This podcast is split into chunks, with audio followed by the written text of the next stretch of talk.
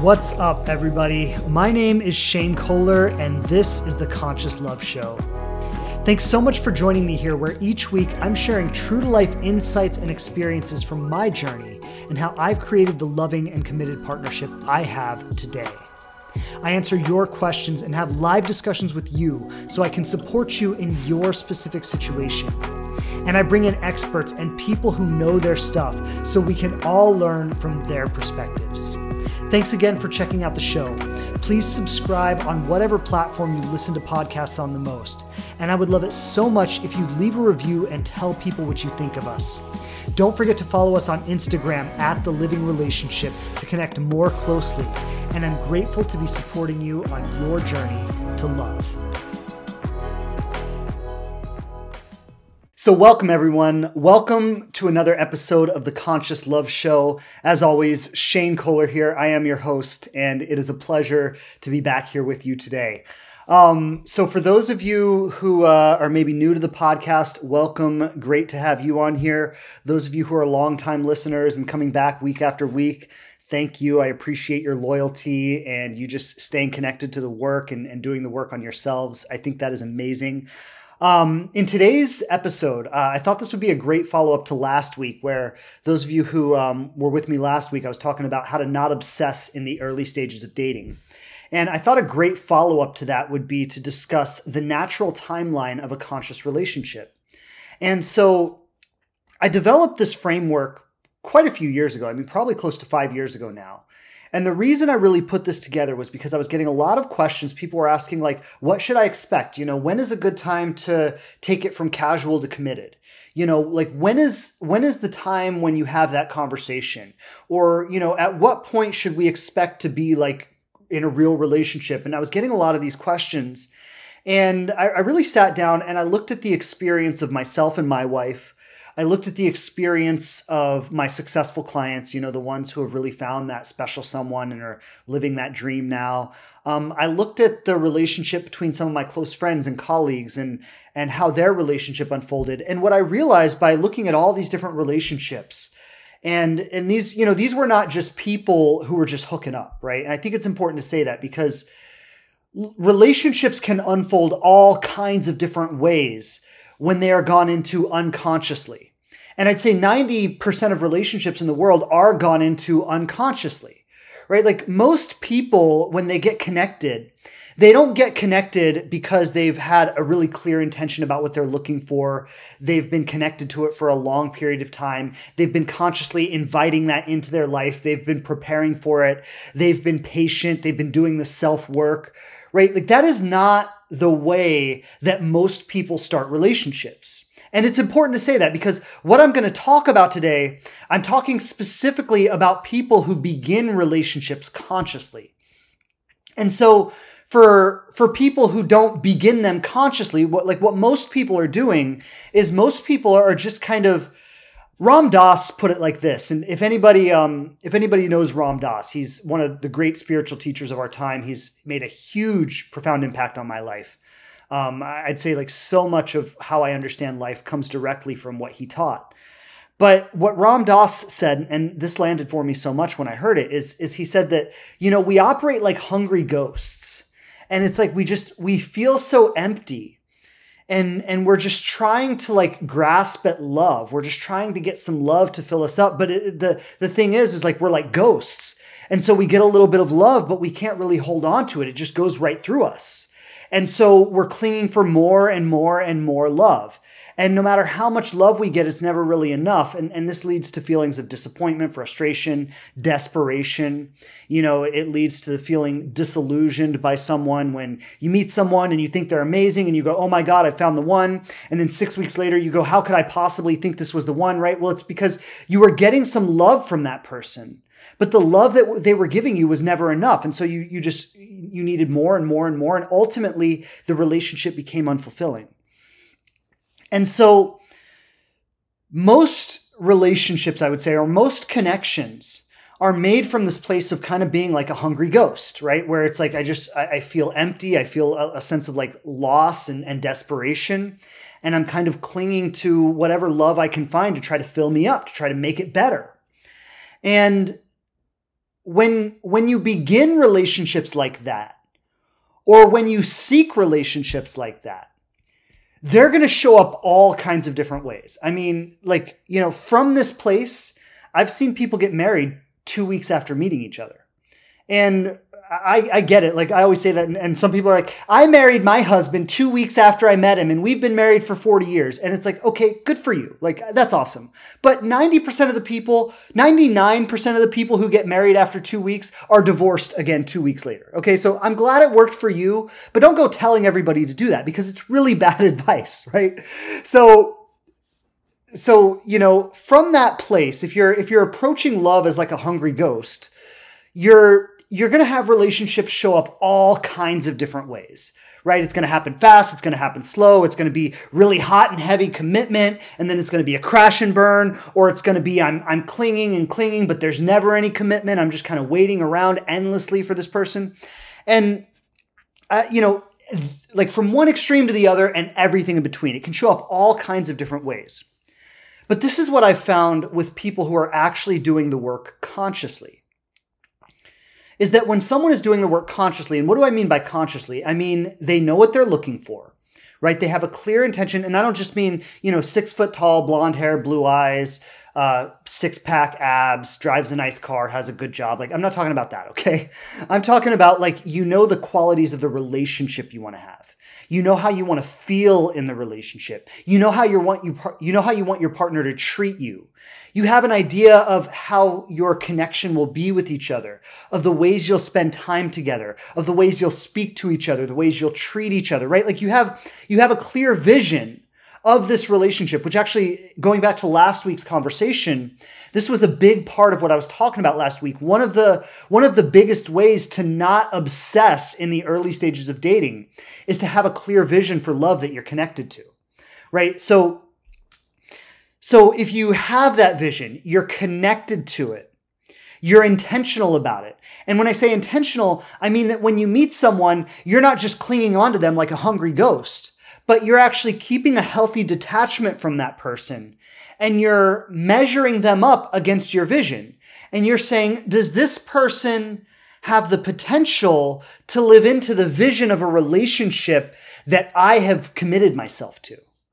Right? So, so instead of just clinging on to someone like a hungry ghost, you're actually like sitting back and being patient and seeing the relationship unfold and measuring the relationship up against your vision.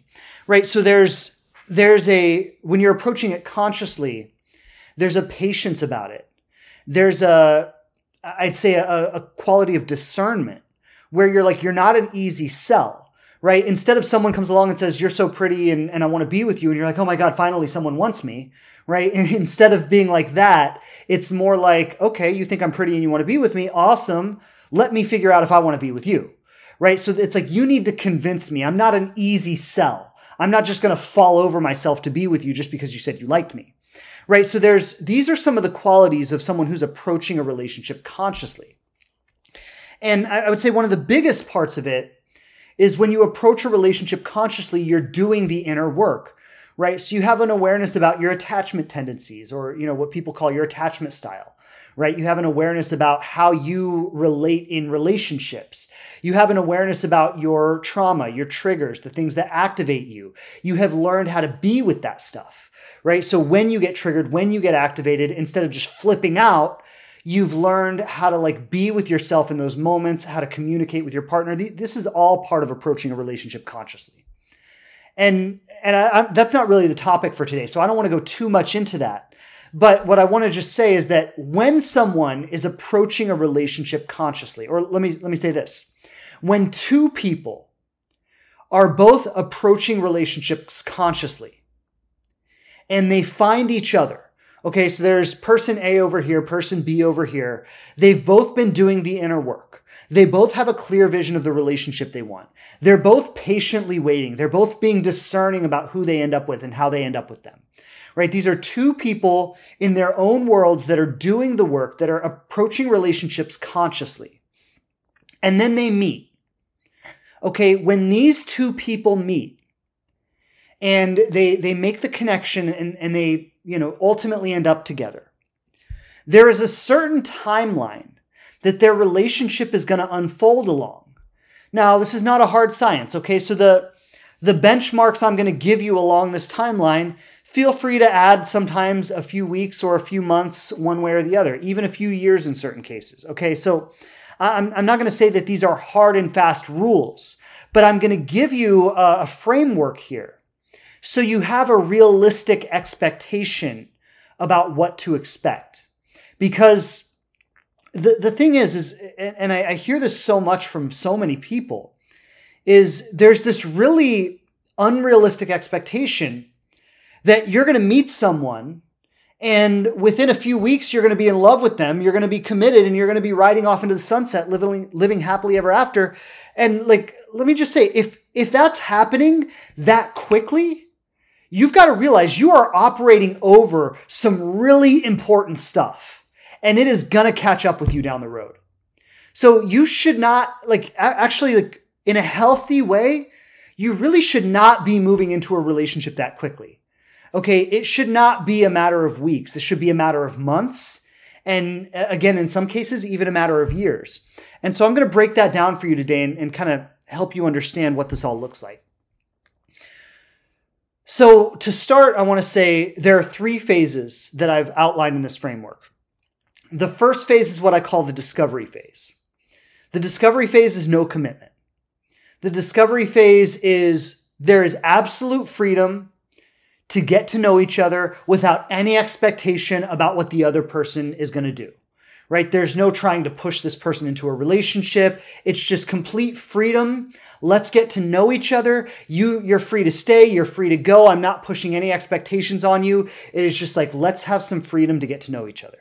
That's the discovery phase. Now, the second phase is what I would call the building phase. The building phase has like a medium level of commitment. And that medium level of commitment is where it's like, okay, we've established that there is real interest here. We've established that we want to be together.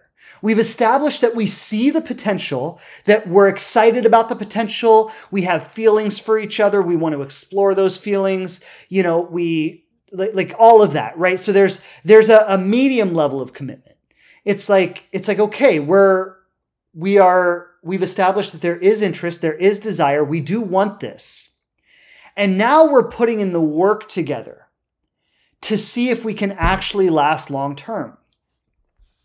The third phase is what i call the commitment phase. And the third phase is this is where i would say and excuse me it, it can look a little bit differently for different people right? Not everybody wants to get married, not everybody wants to have children, not like so it can look differently for different people. But I would say the commitment phase is where you do things like you ask someone to marry you. You move in together. You start you know if, if you want to plan a family or something like that but but what the commitment phase is characterized by is the long-term commitments okay so it's like it's like we're making a, an agreement, really. It, when you enter into the commitment phase, it's like you make an agreement that we are going to be together long term.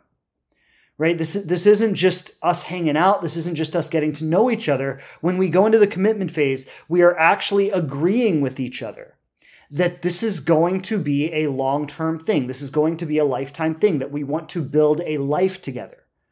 So, in order to get to the commitment phase, you need to go through the discovery phase and the building phase. And if you jump over those first two phases into the commitment phase, what I want you to know is that your commitment is not real. It's not, it might feel real in the moment.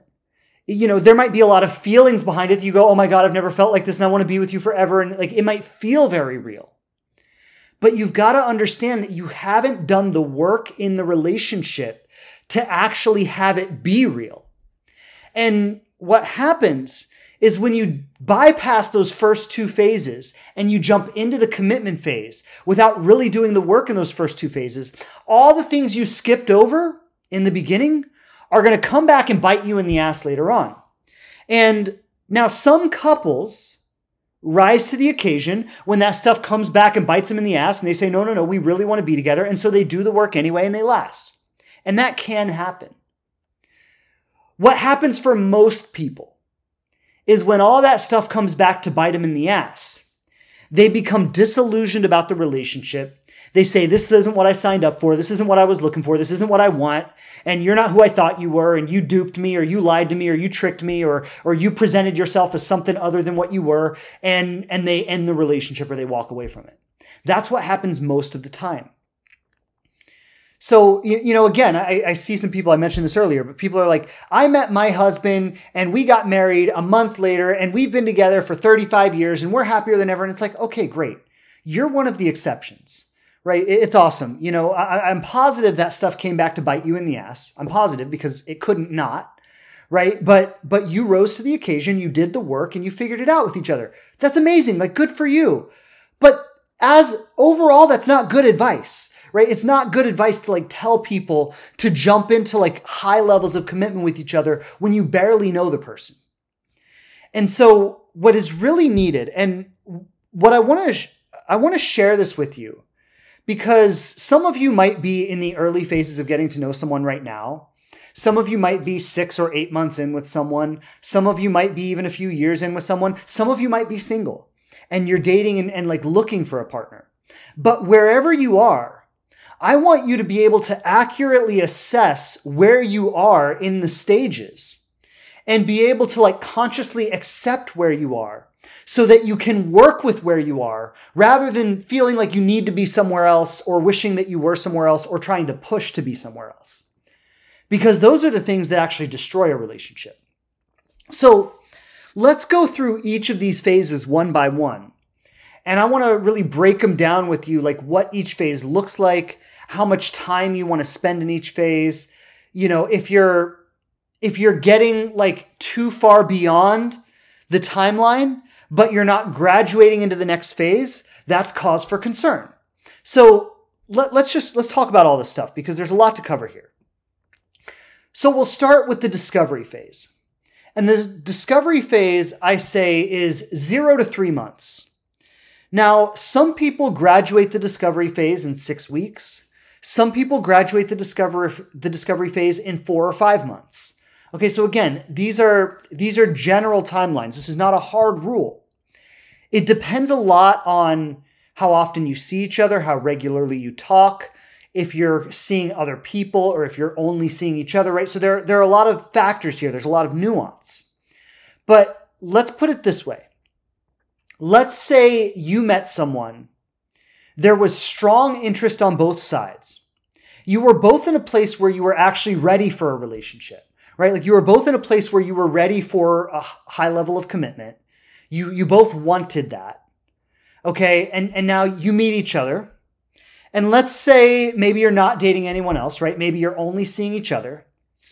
And let's say you hit it off really good and you start talking, you know, maybe daily, maybe you talk every night on the phone, maybe you're texting regularly throughout the day, or at least, you know, on a regular basis, you're in communication. You're going on regular dates at least once or maybe twice a week, right? So you're, let's say from the beginning, you're very connected, right? Which I, I think most people would think that was ideal, right? Like that's what most people want. Doesn't always happen that way. And I also want to say if it doesn't happen that way, it doesn't mean it's bad it's just a different way of it happening. But but let's let's just say, for example, that it does happen that way. From the beginning, you're pretty connected. There's a strong interest. You're talking on a regular basis. This is how it was with my wife, right? So when I met my wife, we were we were long distance, but she had been down in Florida where I lived for the weekend, and we we ended up spending a whole weekend together. We really hit it off. We connected. Um, then she went home to New Jersey the next day, and and we we talked on the phone that night. We talked every night after that. We texted throughout the day right? So we were pretty connected from day one.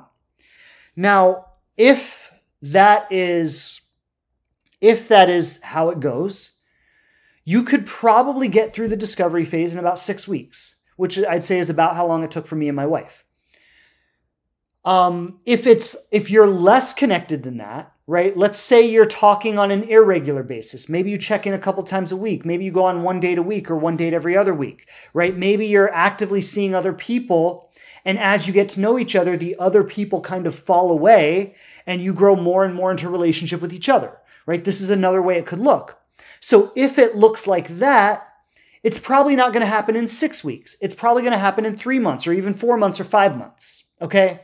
So it's not, again, this is not a hard timeline, but I, I want you to start to feel into that it's not going to be like you meet someone and you're suddenly in a relationship with them. Because what the discovery phase is really about, the discovery phase is about the freedom to get to know each other without expectation.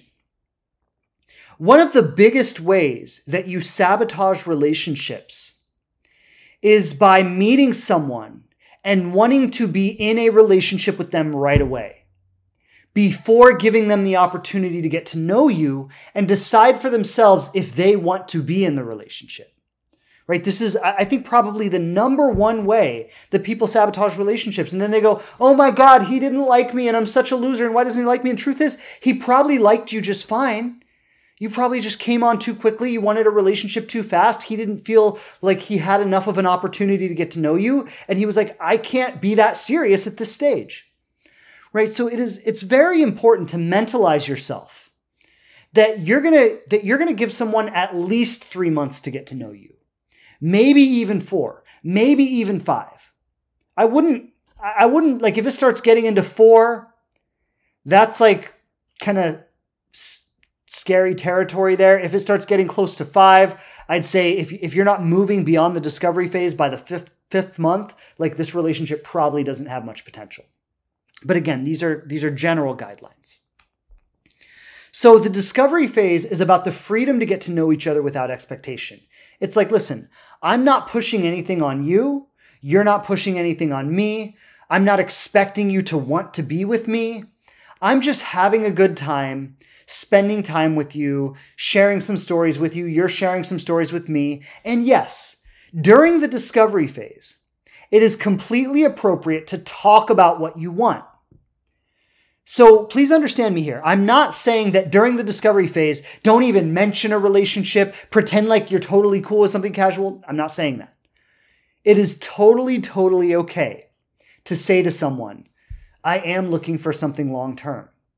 You know, it's totally okay to let someone know the reason I'm talking to you is because I want a long-term relationship and and I'm I'm spending time with you right now to see if we have any potential for that. Like it, it is it is okay to communicate those things to someone. I'm not telling you to pretend that you want something you don't want. I'm not telling you to be inauthentic. I'm not telling you to play games. I'm not telling you to do anything weird or crazy like that. It's totally okay to talk about what you want the difference is, is you're communicating about what you want, but you're not expecting that person to be the person. Right? So you might say, I'm totally looking for a relationship. I'm looking for my life partner. I'm looking for my husband. I'm looking for my soulmate. I'm looking for a long term commitment. Like, I, I, ultimately want to have that dream, that family, that home, that white picket fence, whatever that is for you, right? Your, your vision may be different, and that's okay if it's different. But whatever your vision is, you're telling that person what your vision is. And you're also making it clear that you are by no means expecting them to be the answer to that vision. I'm not expecting you to be this for me, but I do want you to know if this goes beyond a few months, if we're if we're if we're together, you know, beyond the next few months and we keep moving forward beyond that point, like this is where I'm expecting it to go.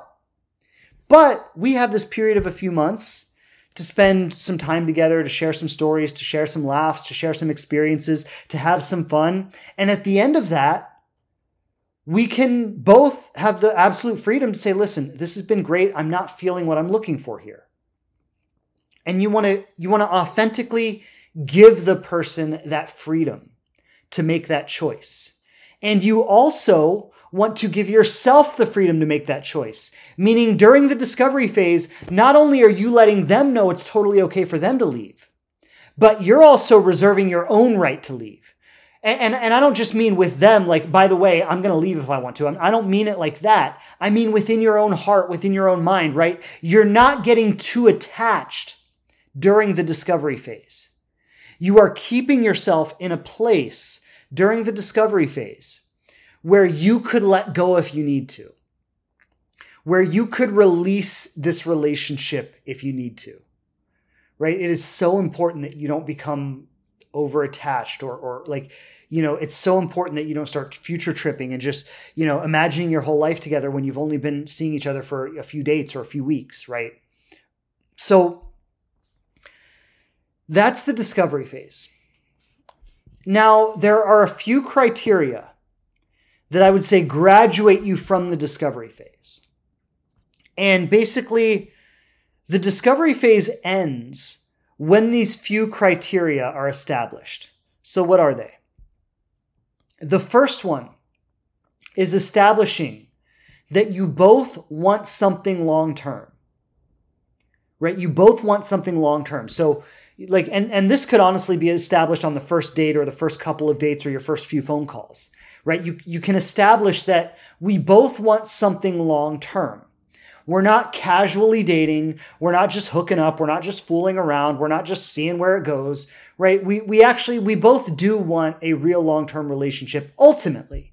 Again, I'm not saying that I'm expecting you to be the answer for that. I'm just, we're just communicating that, hey, we're both on the same page that ultimately in the long run, we would like to find our long term special someone, soulmate, whatever you want to call that. Okay. That's the first criteria. The second criteria in the discovery phase is that you communicate the authentic how do I want to say this? It's like it's not that I'm expecting you to be that person, but it's that we both agree that we see that potential with each other. Okay, so number one is just in general, we want something long term. Number two is we both authentically see the possibility that you could be that long term person. That's the second criteria. The third criteria is that we make the decision to try to build that together. And I would say maybe this is a fourth criteria actually, or, or maybe it just kind of blends in with one of the others. But a part of that is that at that point you become exclusive, right? And I would say exclusivity is one of the it's one of the signs, one of the clearest signs that you are ready to move on beyond the discovery phase. Now, there's some nuance here, and I think this is important because just being exclusive doesn't mean that you've graduated the discovery phase if those other criteria have not been established. Because what i see a lot of what i see a lot of people doing is they become exclusive but they become exclusive with no real intention to build something with each other. And this is this is a big trap actually because i see a lot of people who sincerely want a long-term relationship and they find someone who is willing to be exclusive with them. And the person is like and i'll be honest like i'm not i'm not particularly proud of this but i have been this person in the past. And i did it because like honestly i didn't know any better. Like it, it was just i hadn't learned these things. I hadn't matured enough. And so like i remember in certain situations like some of my past relationships like there there would be someone that i would be dating. And we would be you know, getting to know each other and, and we'd be spending some time together. And it got to a certain point where it's like, okay, we've been seeing each other regularly for a few months now. I don't have any long term intention with this person. But it's gotten to a point where, like, okay, if we're if we've been together and we're going to continue being together and we're not going to call it off at this point, like it, it it just makes sense that we be exclusive. It just makes sense that we have a kind of relationship, even though in my heart, I never sincerely saw long term potential with that person. And like this is this is a big trap that you don't want to fall into is don't just take someone saying okay yeah we can be exclusive. Okay yeah we can be boyfriend and girlfriend.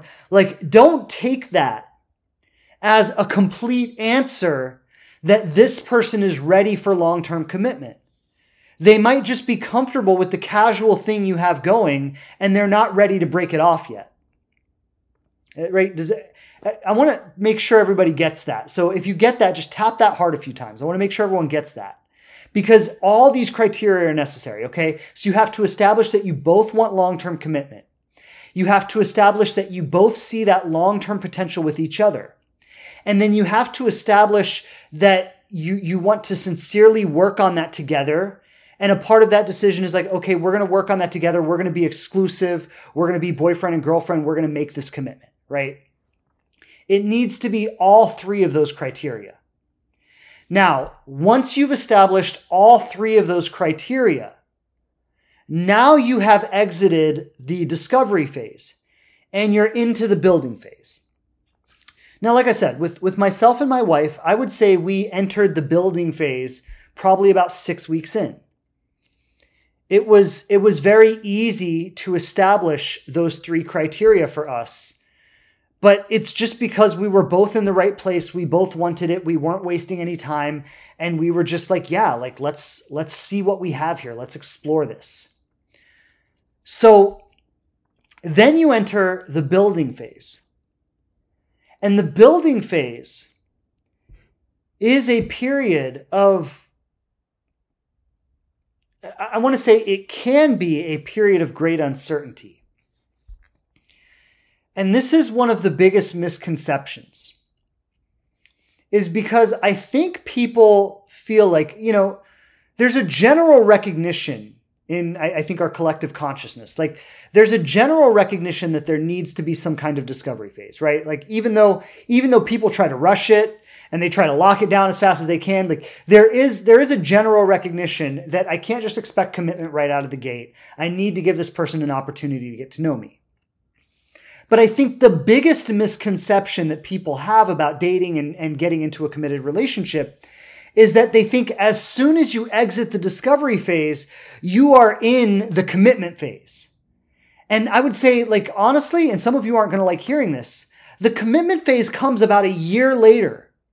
So between the time you exit the discovery phase and you enter the commitment phase, there's this whole period of time that I call the building phase where you're, you're actually like, you don't know where the relationship is going. You're figuring out where the relationship is going. This is a period of time that requires a lot of work from both of you because you're actually building the foundation for your relationship. My wife, um, she meets with this astrologer. He's he's amazing. Um, I don't know if I should say his name. I, I, won't say his name, but he lives in New York City. He's on the National Astrology Council. He's you know he's he's the real deal. He's amazing. Uh, we we actually both meet with him, but she meets with him more often than I do. But I remember when we first started dating, she met with him to kind of look at the astrology of our relationship and see, you know, what what is it all about and, you know, what potential does it have and that kind of stuff. And he said something to her that she shared with me and, and I think it really resonated with both of us. Is he said, you know, you can't really make a decision about a relationship until you've been through all four seasons together.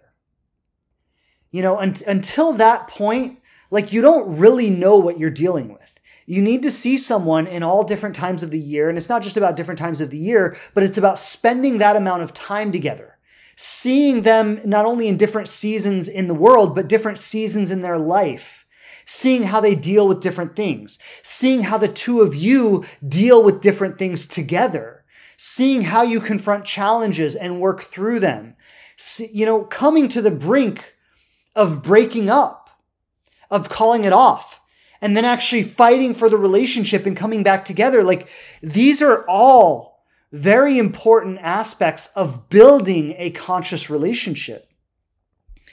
And I think one of the biggest things that causes relationships to fail is that they think they've gone from the discovery phase to the commitment phase. And then challenges start coming up and they go like, "Oh my god, this relationship isn't what I thought it was." And they're like, "I can't do this." And they call it off. And like you've really got to recognize that this is when you're doing the work to build the foundation for your long-term commitment. You know, my wife and I during the discovery phase and I, or excuse me, during the building phase. And I've shared this many times is that we almost broke up like 10, 15 times because we were working stuff out. Right. And we weren't just like sugarcoating everything, like, oh, it's all good, it's all wonderful. Like we were dealing with the reality of our situation. and we were long distance and there was a lot of challenge in our first few years and we were you know finding ways to be together and dealing with the discomfort and dealing with differences in lifestyle like dealing with the fact that she went to bed at 10 a.m and i stayed up till 1 a.m and she's going oh my god if we live together one day like how are we ever going to live in the same house and like these were the real life things that we were dealing with and the fact that we loved each other the fact that we cared about each other the fact that we wanted this relationship that didn't magically solve all these real life issues. Like, I mean, like we just dealt with the fact that I was, oh, did I, did I say 10 a.m.? I meant 10 p.m. Um, that's funny. Thank you for correcting me, love. My wife is on here. Everybody say hello to my wife. She's, um, she's chiming in and, and supporting us in the conversation. Thank you for catching that. Um, the, uh, what was I going to say? the fact that we loved and cared for each other and wanted this relationship, it didn't magically solve all of our problems, right? It, it, didn't magically just make it all better. Like we still had these issues that we had to work through. I mean, like, you know, we were struggling. This is, I mean, it seems like a small thing, but it's not, right? Because we were struggling over the fact that I would snore when we would sleep together. And and then she's she's like i got to get up for work at 5.30 in the morning and and um, like i got to get up for work at 5.30 in the morning and you're snoring all night and i can't sleep. Like i don't know if i can do this for my whole life. Right? So these were these were like just real life concerns. And you know obviously we worked through them. Obviously we found solutions. Obviously we're still together. But these were the things we were dealing with. And these were the, the things that we had to work through to figure out how to be together. Now I'm giving you some more, I'm giving you some more, um, what do I want to say? Like external examples, right? Like snoring, like different sleep schedules, like different lifestyle things. Like, you know, I'm giving you some more external examples, but there were also internal things going on. Like, I don't know if I can trust this. I don't, you know, my my history tells me that I can't trust relationships. My history tells me that I can't be vulnerable. Like, I, you know, I've built up all these defenses where I don't want to let you in on certain levels. And like there there were all this other stuff kind of going on that we also had to work through. And so all of this was part of us building the foundation for us to have the kind of relationship that we had today. Now, a lot of couples fall apart over these issues. Like, I can't tell you how many couples I've seen broken up because of the snoring thing. Like it, and again, it sounds, it sounds like it's not a big deal until you're living it. And I've seen a lot of couples break up over that. And you know, my, my wife, she got earplugs and I put like a thing on my nose and we're like trying different things to try to make it work. Right. And eventually somehow it evened out. But some people don't make it past that kind of stuff right? Some people, their avoidance issues when it comes to being intimate with someone, when a relationship gets to certain levels, they just can't go there. They just like close off the intimacy and they're like, I won't go any deeper. So, like, these are all the things that you confront during the discovery phase, or excuse me, during the building phase. And I want to say this is that when you're when you're operating when you're operating at a certain level of consciousness with all of this stuff, right? When you have a certain level of awareness and you've done a certain level of work on yourself, you are prepared to work through these issues. You, you know, like when you when you have awareness of your attachment style, for example, when you have awareness of your the ways that you avoid intimacy, when you have awareness of the ways that you try to protect or defend yourself and and you know like like all this different stuff when you have some awareness of these things beforehand you are better prepared to work with this in relationship with someone else.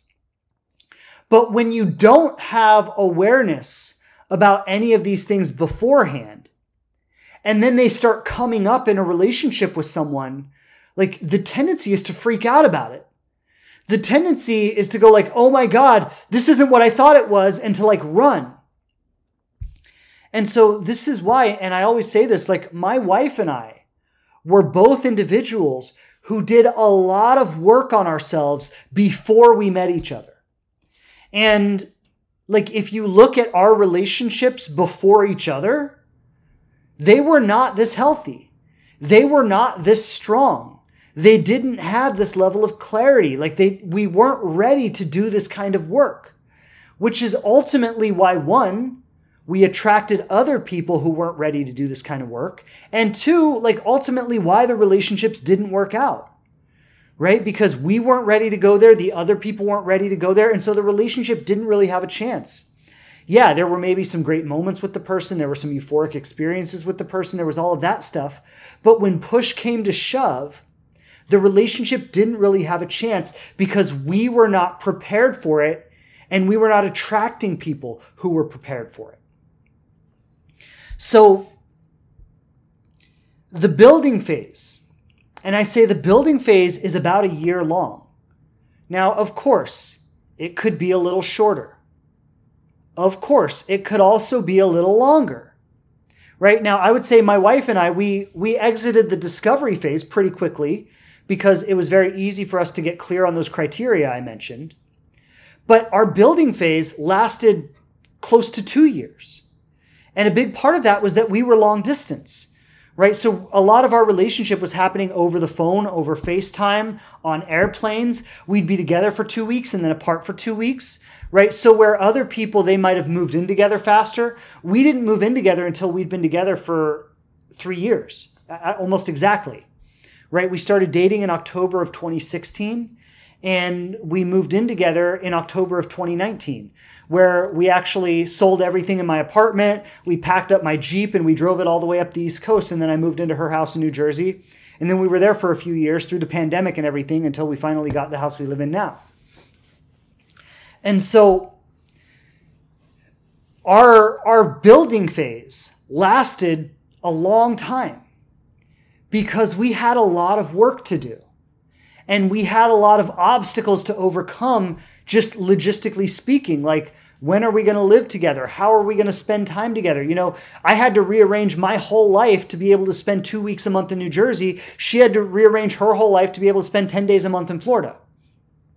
And there was a lot of time that we were like figuring all of that out. So, because of all that, like the building phase just dragged on for us for quite some time. I don't think, I don't think I proposed to her until we had been together for like two and a half years. Now, some people like propose after 18 months. And I think if if the relationship is at a place where it's ready for that, then that's that's great and that makes perfect sense. But you know, you've really got to you've really got to gauge the relationship based on where it is and the work you've been doing together. But let's say the discovery phase lasts about a year. Again, could last longer, could be shorter but you want to spend i really love what uh, my wife's astrologer john said where you know you spend all four seasons with someone you go through an entire year with them you see them in all these different phases of their life you see how they deal with this situation. You know how do they deal with their family? How do they deal with their friends? How do they show up for their commitments? Do they keep their word on a consistent basis? You know do they do they really put the work into the relationship day in and day out, month after month? Or were they just making a good effort in the first couple months because they really liked you? But then the strong feelings wear off and, and then they're like, oh, you know, they just settle into complacency and they don't really make an effort anymore, right? These are all the things that are revealed in the building phase. And what the building phase is really about is it's about creating trust it's about creating trust in the relationship. Like, I can trust you. I know you have my back. I know that you are, like, I know that you are, I'm going to say worthy of, of my effort, of my time, of my attention, of my investment in this relationship, of my making accommodations for you. You know, like, there are things that my wife and I don't particularly love about each other or the things each other do or the, the way each other live. Like there are certain things that, you know, would not be our ideal. But what we found in our relationship is that our relationship is so good and there is so much good in our relationship and there is so much trust and we have such a strong foundation and there's so much love and commitment to each other that we can easily forgive those things. We can easily kind of let those things be. Right? So that's all part of what happens in the building phase is like letting those things come up and working through those things. So all of that being said, after you spend a significant amount of time with someone, these are things that you can't just figure out in the first few weeks or the first few months right? These are things that get revealed as you get to see someone in all the different domains of their life. And as as you spend a significant amount of time with someone, what starts to happen is you start to feel a deep safety in the relationship. You start to feel a deep sense of trust in the relationship. You start to feel a, a sense of like, I know this person has my back. I know I can rely on them. I know we have what it takes to work through the difficulties. I know we have what it takes to get through the hard times. I know we have what it takes to like compromise and understand each other and meet each other, meet each other's needs and meet each other where we're at. Like I, I, I know we're able to do that. And I trust that we can do that consistently for years and years to come because I've seen us do it time and time again in this first year or this first two years. And so, because of that, I feel that I can really commit to you. I feel that I can really give you my whole heart. I'm not jumping into this commitment based on some euphoric feelings I have because you told me everything I want to hear. And this relationship feels really good in these first few weeks we've been together, right? I'm not just basing it on the euphoria I have of this new attraction. But yes, there is that attraction. There is that, you know, hot, passionate love. There is that deep intimacy there. But there's also a deep trust because of the work we've done together. And so from that place, that's when that's when you say, let's move in together. Let's get married. Let's start a family. Let's build a dream. Whatever however else that dream might look like. Let's let's, you know, remodel a van and travel the world or or let, you know, like whatever it might be. But let's make those big life commitments together because we've done the work to see that we're ready for that. And so then you enter into the commitment phase. And the commitment phase is, I would say there's, it's easier. The commitment phase is easier than the building phase. Now, that's not to say you're not going to have challenges, okay? All couples have challenges. I mean, you know, like watching, we don't have kids yet, but watching a lot of our friends who are, you know, having kids now, it's like, man, like they're going through challenges, like raising a, a child, right? Uh, when my wife was diagnosed with cancer and, and, you know, she went through chemo and, and she went through um, just surgery and all of the stuff to, to heal from the cancer. And then, and then even her healing journey following all of that. It's like, okay, we got rid of the cancer. Now you've actually got to heal all the damage that the treatment did. And this was like a, a period of like two years of our life that we were dealing with this, right? So, like, there was incredible challenge in that. So, I'm not saying that the commitment phase is sunshine and rainbows all the time. Like, life is still life. And even in the commitment phase, you still confront incredible challenge sometimes. You still go to those like dark, scary places together sometimes you know when when i look at some of our you know friends who are new parents and they're like they haven't slept in the last six months and they're like exhausted and grumpy and aggravated all the time right? Like you know like it's it's like there is challenge in that. It's not always sunshine and rainbows. But hopefully hopefully by the time you're dealing with challenge on that level, you've developed a foundation in the relationship of trust where you really trust this person. And and like you, you like you know they have your back. You know you can rely on them. You know that like there's something solid there. There's something you can rely on. Like like when you fall they're going to catch you.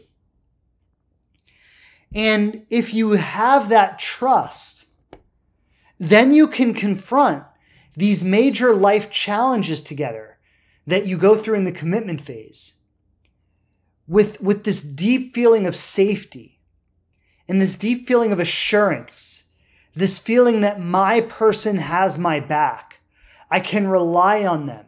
They're not going anywhere. They're not going to abandon me. They're not going to get tired of me and just disappear. And like, I want to share this because one of the most heartbreaking things that we learned, and I know many of you in the audience have shared this with me, is that you've been in this situation. Is that when my wife was going through her cancer treatments and she's in her support groups, and we're you know we're looking at the things these women are going through dealing with their treatments and then it's like i mean you, know like even if you haven't been through it or seen someone go through it like generally you know how devastating this is like to go through these treatments it's it's one of the hardest things that anybody will ever go through in their lives and then to think that on top of that so many women are sharing that their boyfriends or husbands or partners left them while they were going through this treatment and they're like, I just can't deal with this. And they just dip out on them. And it's like, I mean, look, it wasn't easy for me. Like, it, it would have been easier to just walk away and be like, I'm not dealing with this. But I could not imagine, like, like the person I love the most in the world, like leaving her in her weakest moment and being like, sorry, you got to go through this on your own. Like, no matter how hard it was for me, like, there was just, there was nothing in me that could ever imagine doing that. But I truly think the reason I felt that way was because of all the work we did to get to that place in our relationship. And if if this was just and you know, I don't want to I don't want to say that I'm this kind of person, but like you know, if this was just somebody that I didn't have that deep connection with, that I didn't have this deep intimacy and this deep commitment to, like I might have said like look this is this is not my battle you know? And uh, again like that would really suck to leave someone in that position. But the the level of commitment that we had with each other and everything we had been through like I would have never in a million years left her in that position and this is why you know I I, I see the I see why it's so important to not enter a commitment with someone lightly. Because, as I said in, in, the beginning of this, when you go into commitment with someone lightly, if you skip over all the work you need to do in between, it's going to come back to bite you in the ass. And, like, how many men, and again, like, this is horrible behavior. And and at this point like it's not even about it's not even about your commitment to the other person it's the commitment to your children right? But like how many men walk out on their children walk out on their family they're like this is just too hard i can't deal with it. Like so many i have i you know i, I lead courses and groups with people all the time and so many of, of the women in my groups grew up without a father like lots and lots and lots of them like probably the majority of them and the reason is, is because he was never really committed. He got someone pregnant, but he was never really committed. And like, if you allow someone to like, I want to be careful about what I say here because I, I don't want to. If you if you allow someone to like have a child with you or to go into these deep phases of commitment with you like if you marry someone or like you make these big commitments to each other but you haven't you haven't done the work to have that person really earn that commitment with you like it's not a real commitment it might look like a commitment on the surface. But when push comes to shove, you'll see how you'll see what that commitment is really made of. And you know what I want to say here is especially for the ladies eh, because I know like men tend to be and, and I'm going to generalize here and of course there are exceptions to every rule, right? But I'm going to generalize here. Women tend to be more commitment ready and men tend to be more commitment avoidant. And because of that, because that's the social cultural dynamic that, you know, we're kind of dealing with here. A lot of women feel a sense of scarcity around commitment. And they feel that it, that commitment is so scarce and it is so hard to, to come by that when they feel they have the opportunity for someone to commit to them, they give their commitment away so easily. And I just want to say for all the ladies, that is a big, big, big mistake. Because that's when you set yourself up to like, yeah, you might you might be with someone for a few years, you might even marry them. But when push comes to shove, the commitment isn't real. And what I what I'm getting at here is that you want to recognize that your commitment is the most incredible gift that a man will ever receive. Like, I really want ladies, I really want you to get that. Your commitment, like you committing to him, is the most incredible gift he will ever receive in his life. And you do not want to give that commitment away lightly. And I want to say a lot of men don't really understand that. And that's that's just because they're not taught well honestly. They're just not taught what a gift it is to have a, great woman in their life and be committed to them. But a lot of men do not recognize that and so I, I hate to say this but it's the reality of the situation is it's your job to teach him that it's your job to let him know what a gift that commitment is and what I want to what I want to say is you teach him that by by making him earn your commitment. Right? Like this is this is one of the things my wife did beautifully with me. And and I, like I I really did value her. I mean, I thought when I and I still do think this, but when I was dating her, like I thought this was the most amazing woman I had ever met in my life. And I thought, like, man, like if this woman, like if I could marry a woman like this, like that's exactly what I'm looking for. And so, like, I did value her commitment, but even even still, she did not give it away easily. Like she every step of the way, and she didn't play hard to get. So I don't I don't want to misconstrue this here. My wife was very open-hearted. She was very authentic.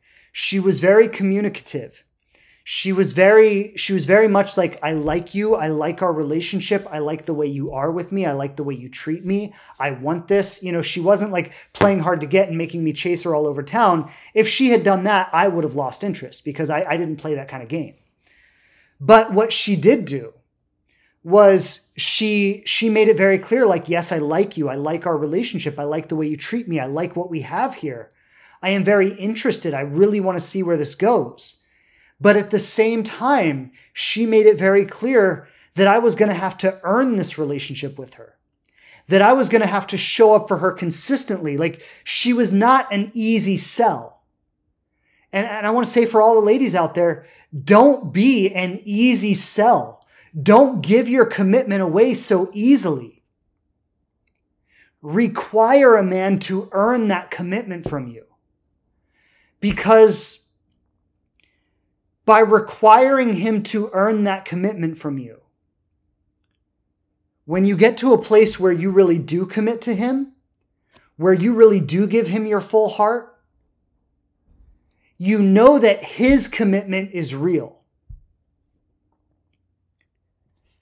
And, you know, like I, like I, I acknowledge my wife for this because when she got to a place in her life where she had to go through her cancer treatment, she had a partner in her life that was truly, truly committed to her. And the reason she had that was because of how she set up our relationship. Right? She she required me to earn that commitment from her. She was not an easy sell. And and that like that gave me the opportunity to prove my worthiness to her. And by worthiness I don't mean like prove that I'm enough for her, prove that I'm good enough, prove that I'm lovable enough. But like what I'm saying is prove that she could trust me, prove that she could rely on me, prove that I would be that rock that would show up for her time and time again, no matter what we were going through. And it's just, and I, I would say like, I would say the same for men too.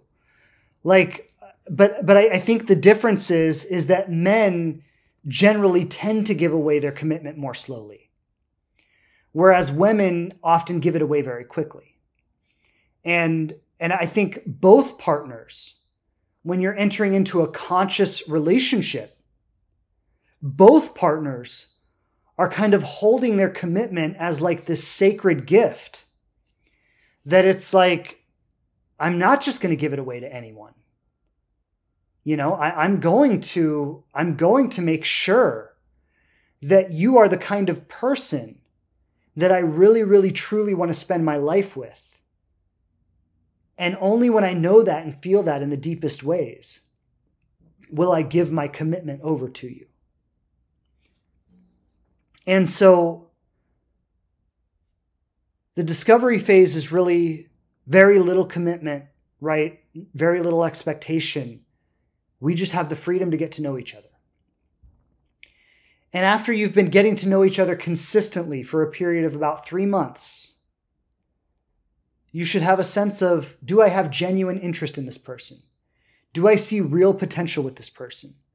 Do I want to honestly explore a long term commitment with this person? And if both people say yes, you move into the building phase. This is when you go through all four seasons together. You experience all different aspects of life together. You confront your issues around intimacy and avoidance. You confront your differences in lifestyle. You confront your fears and your doubts and your insecurities, and you work through those together and you build trust.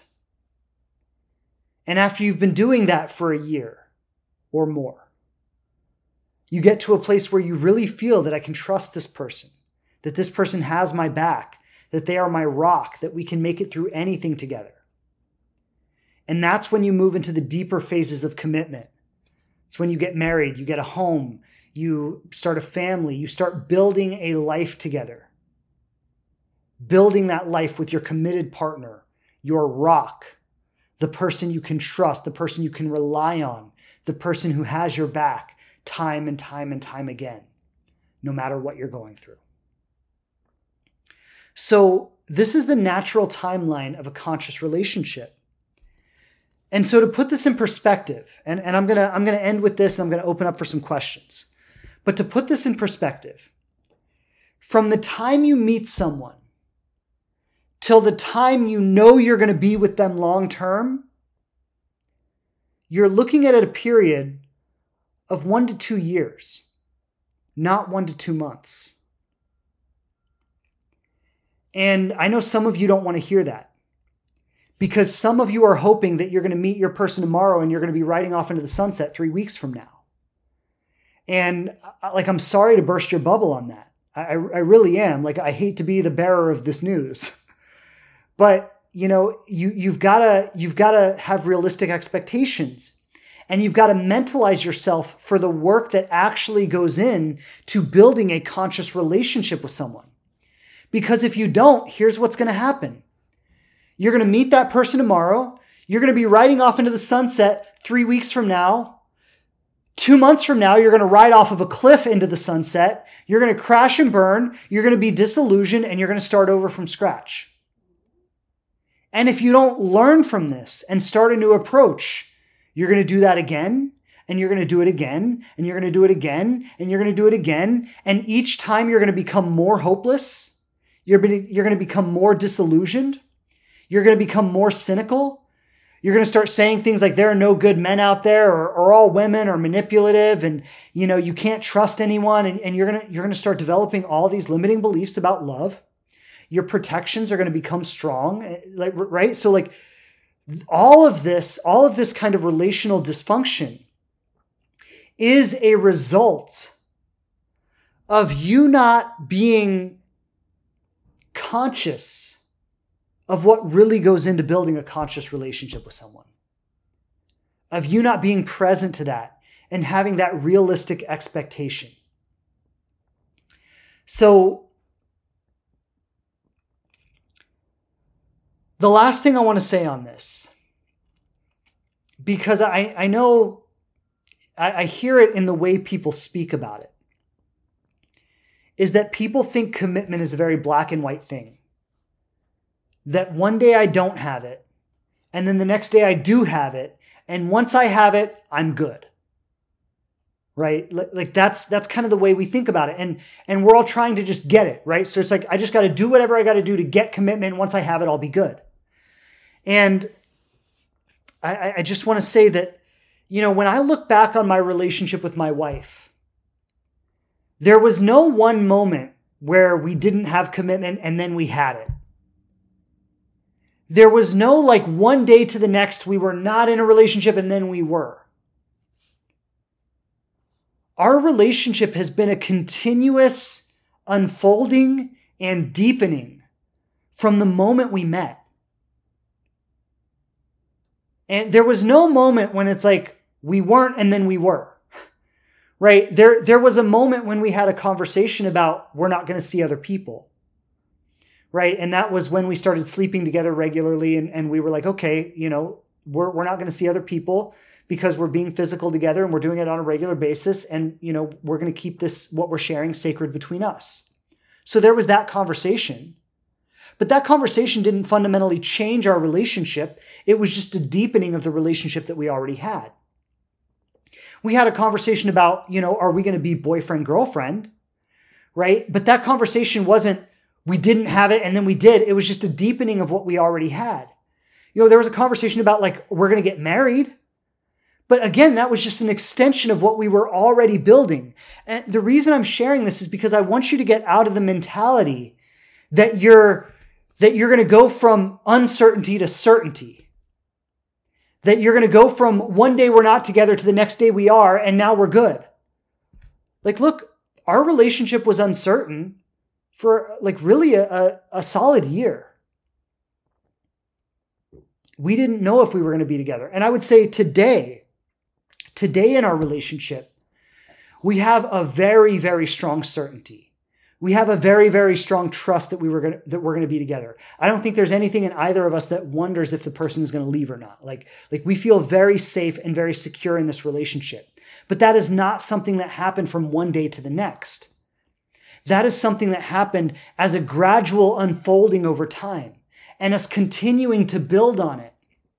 And what i want to say about this and this is going to be the last thing i say here is that that certainty and that security that you're looking for, you can't look for that from another person. You have to find it within yourself.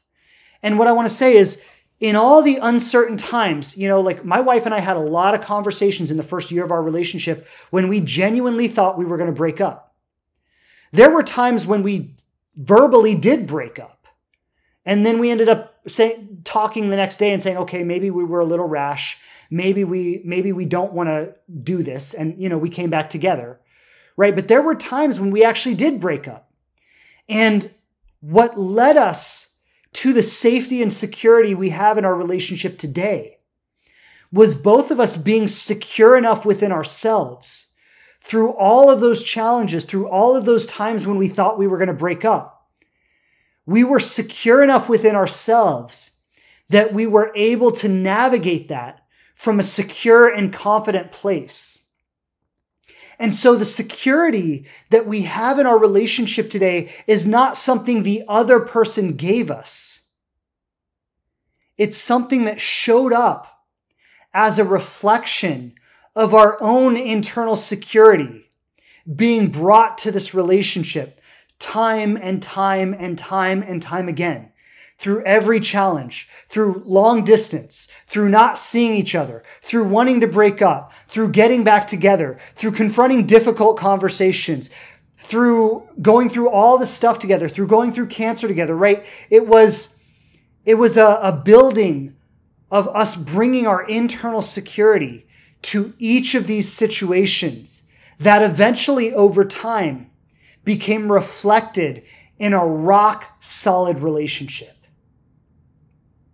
but it is not something the other person gave us. It is something that each of us brought to the relationship. And if each of us had not brought this to the relationship, we would not have it today.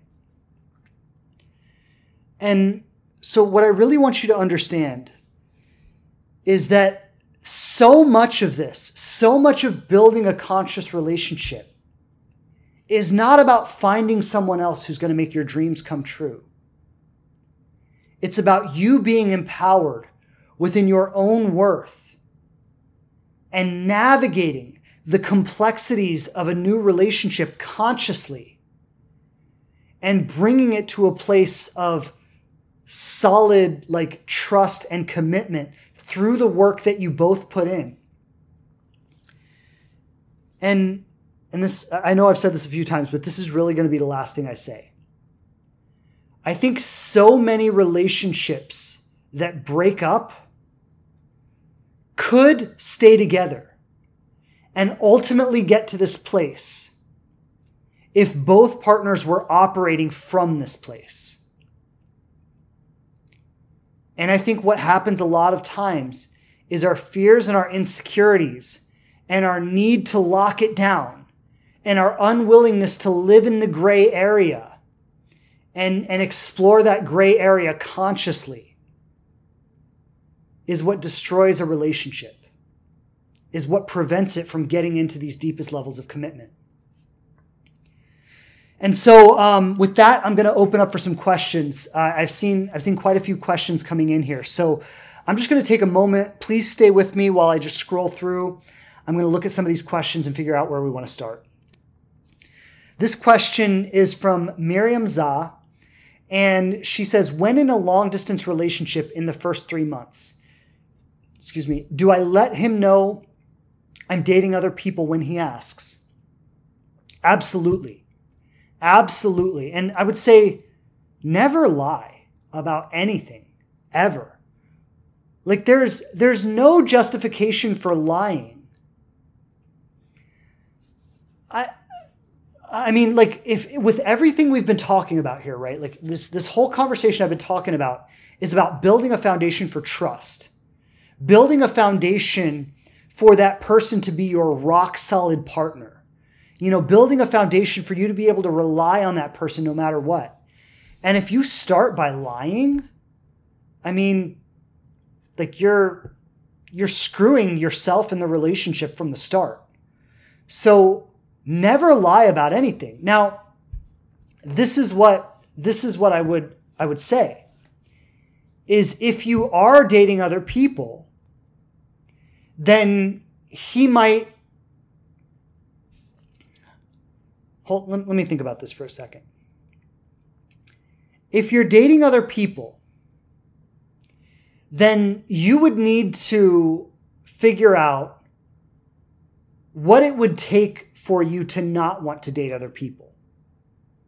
Right? So, and I would actually have that conversation with him.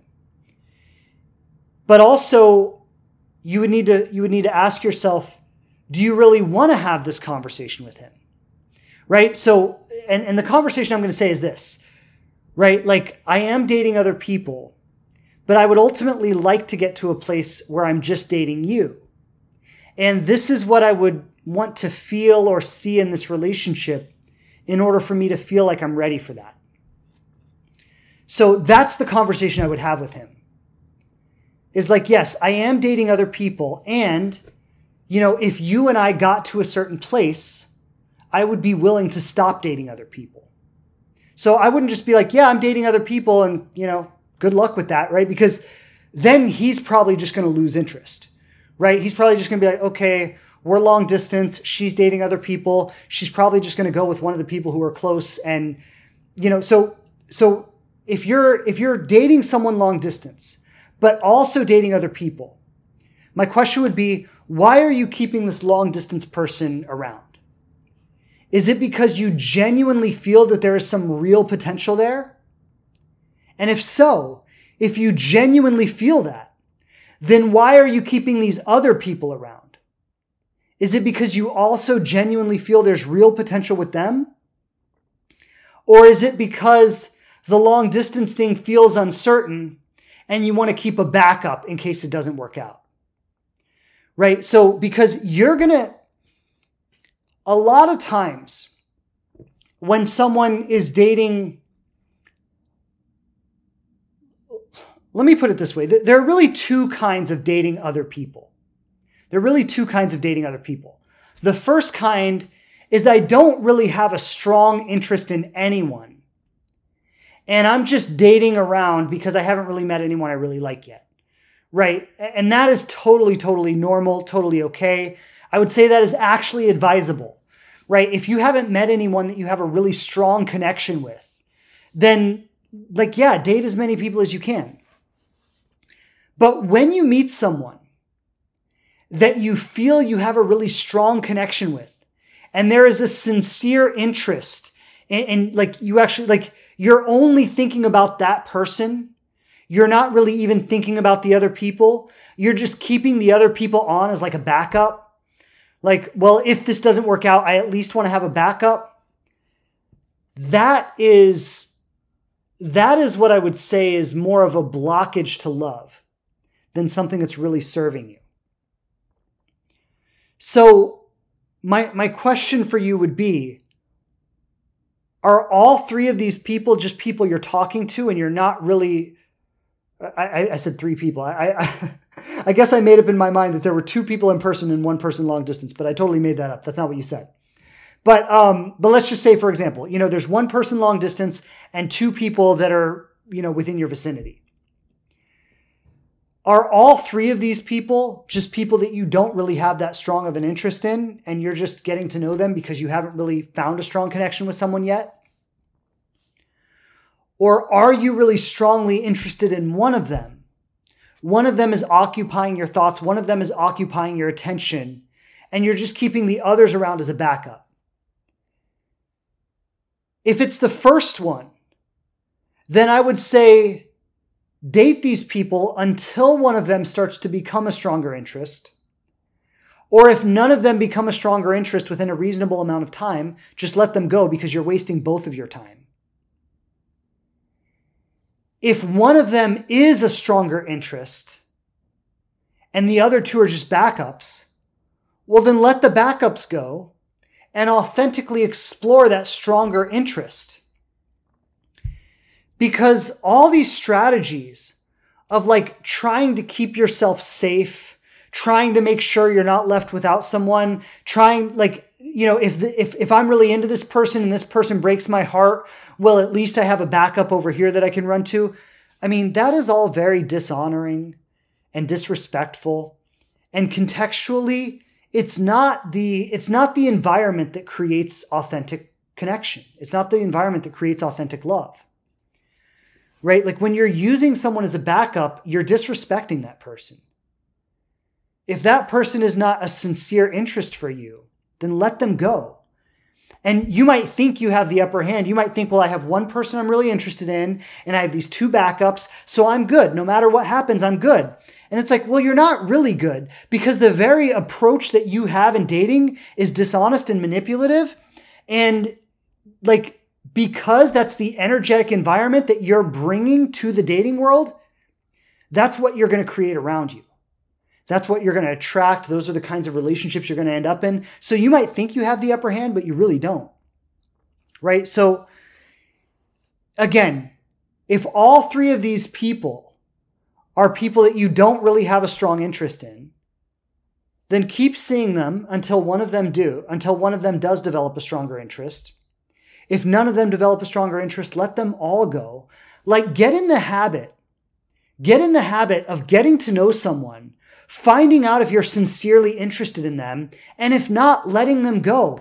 Like, I'll have clients come to me sometimes and they'll have conversations going with like 10 different guys that they've been talking to on dating apps. None of these relationships are going anywhere, and they're just wasting time because they don't want to feel like they have nothing going on. And I'm like, oh my God, you would be so much better to have nothing going on and be spending all your time engaged in things that are actually meaningful to you than you are wasting all your time engaging in these conversations that are going nowhere.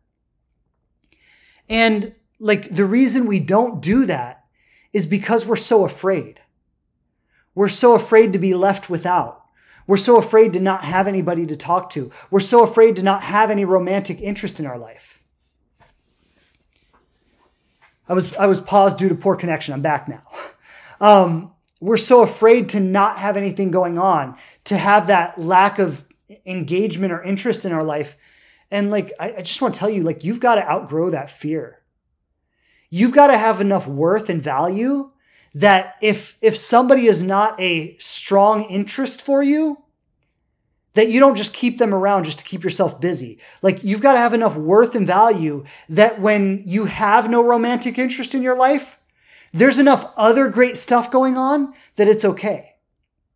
Like I remember being single, and there were a lot of times as a single person that I had zero romantic interest. Or it would be like I was talking to someone that I liked and we would go out on a first date and it wouldn't go anywhere from there. And like there was just all this space in my life that I wasn't actively seeing or talking to anyone. And let me tell you, I was busy. I was busy doing things that I loved, hanging out with cool people, having a lot of fun, doing a lot of cool stuff. And all the time I was meeting new people.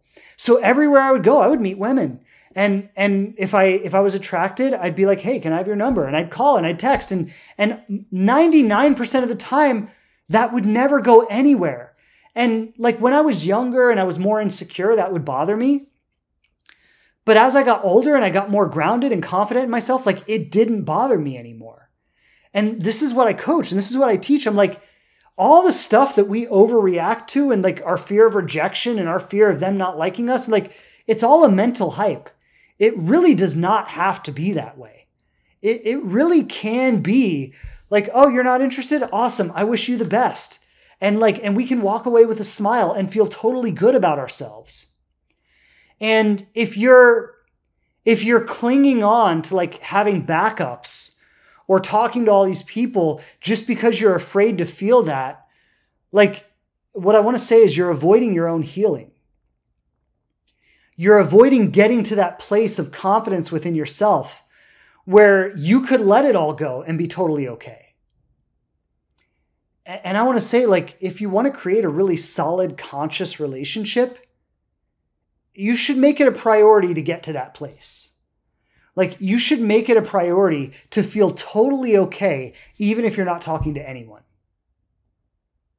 And have enough awesomeness in your life that you feel very fulfilled. And of course, you might have moments of loneliness.